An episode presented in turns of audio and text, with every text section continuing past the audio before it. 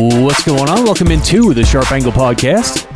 Thanks for joining us on a Tuesday. Today is the. What is today? What's the date? It's the 6th. Goodness. Tuesday, July 6th. How was your 4th? How was your weekend? How was your Monday? We've been gone for several days. We had some technical issues. And I guess the IT guy doesn't work on the 5th either. Apparently, the 5th's a holiday.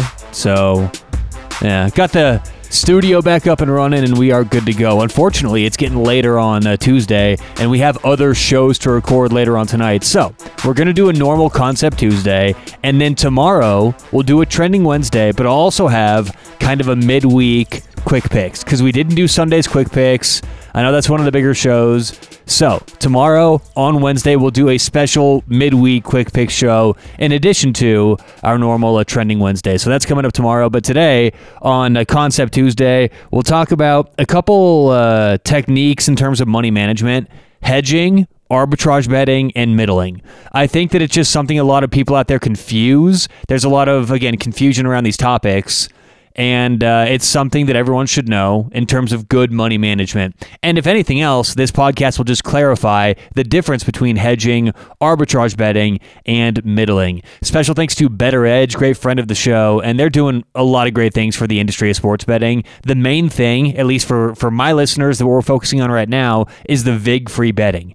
Now, there's other things besides VIG free betting, which is what's really appealing about BettorEdge. They're a social platform, social community, so you can follow your friends, follow other people, follow groups of people. There's tournaments, competitions. It's just fun to interact with friends and other people, other pros, and you know, just have more fun sports betting. But on top of all that, VIG free betting means that you can win more. It doesn't matter how good or bad you are at sports betting, you can immediately win more money. So it's really cool what they're doing. Everyone should give them a try. At least check them out online, bettoredge.com. And if you listen in a state where sports betting's not quite legal yet in the US, that's fine because chances are it's still legal on BettorEdge. Online, bettoredge.com. That's B E T T O R edge.com, like sports better. Promo code SHARP. That promo code gets you 10 free bucks. And I'll let them know we sent you here right on the Sharp Angle podcast. BettorEdge.com, promo code SHARP. All right, so on today's show, hedging, arbitrage, and middling. What's the difference between the three? I think what happens is everyone uses the word hedging for multiple things. Everyone just says, yeah, I'm hedging here, when they could mean several different things. Now, a hedge, specifically hedging, is one of two approaches. You're either trying to protect a profit or minimize a loss. So if you're trying to protect a profit, let's say you made a futures bet on the Phoenix Suns to win a championship back at the start of the season, and you got them for 75 to 1, and you put $100 down to win 7,500. Well, now that we're in the finals, you may want to make a small bet on Milwaukee so you guarantee a profit. Okay, so if you make, and I'm not sure what the odds are, but I think Milwaukee's a little bit, a bit of an underdog. Let's say Milwaukee's plus 150. If you make a thousand dollar bet now on Milwaukee at plus 150, you could win $1,500 if Milwaukee wins the series. So what it looks like for you, again, you made a hundred dollar bet to win 7500 on Phoenix. Now you have a $1,000 bet to win 1500 on Milwaukee if Phoenix wins, you win six thousand five hundred, right? You win the initial seventy five hundred dollars you you were going to win uh, in the first place, and then you lose the thousand you hedged with on Milwaukee.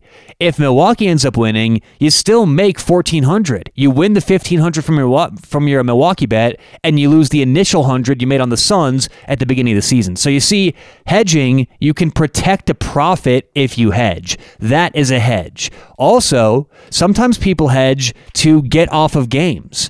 If there's uh, information that comes out after you've bet a game, you may want to hedge off and minimize your losses. Just take the other side, give up the VIG.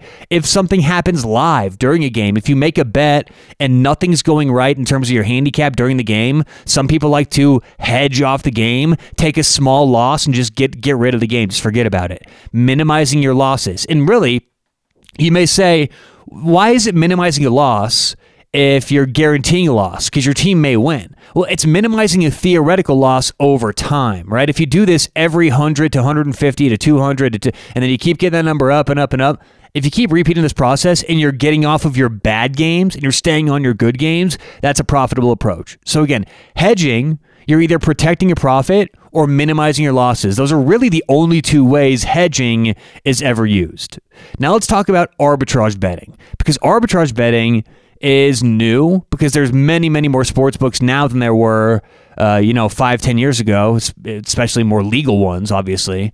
And with more sports books comes more places to shop. And with more places to shop comes a variety of prices. Now, you're not going to see this all the time in the NBA and the NFL. Those markets are too tight, too big. You're not going to see a huge fluctuation on prices. You know, you're, you're never going to see the Patriots a seven point favorite on one website and then a four point favorite on the other website. You don't see that. But it's common in soccer or hockey or, you know, maybe some golf prices where you get, I don't know, the the LA Kings minus 110 on web on one website and then they're plus 130 on another website. So what you'll get is occasionally lines will overlap.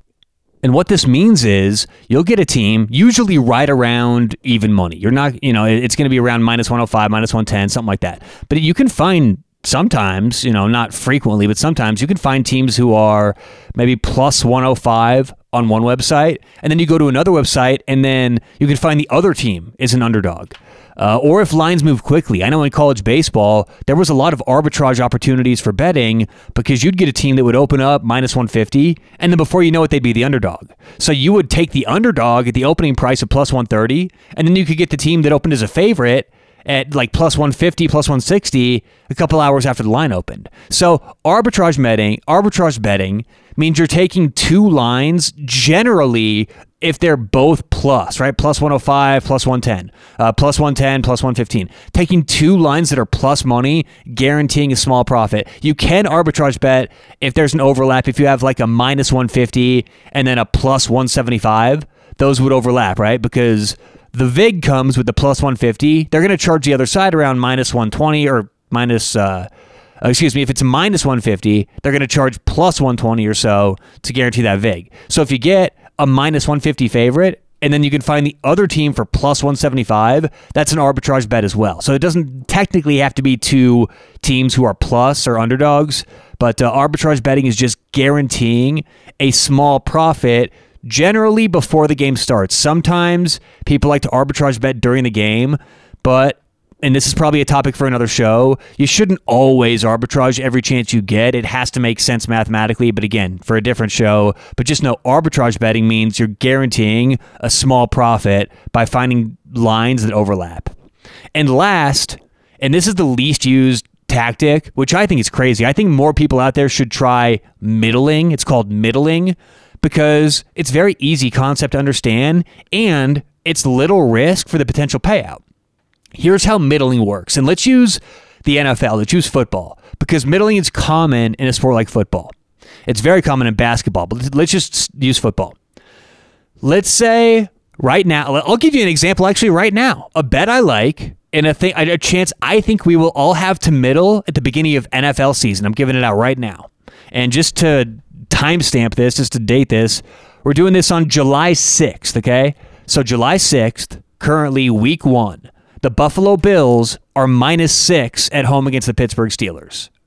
What I think is going to happen to that line I think a lot of people are going to be betting on Buffalo. Buffalo's a public favorite. Buffalo's a sharp favorite. Once these lines become a little bit more public and a lot more money gets in by more people betting and by the limits being raised, I think we're going to see this Buffalo minus six go all the way up to Buffalo maybe minus eight, maybe even minus eight and a half. So what that means is we can take Buffalo minus six right now. Then come game day we will either have a great bet Buffalo minus six that we just want to keep in our pocket, or we can now middle and take the Pittsburgh Steelers plus, let's say, eight.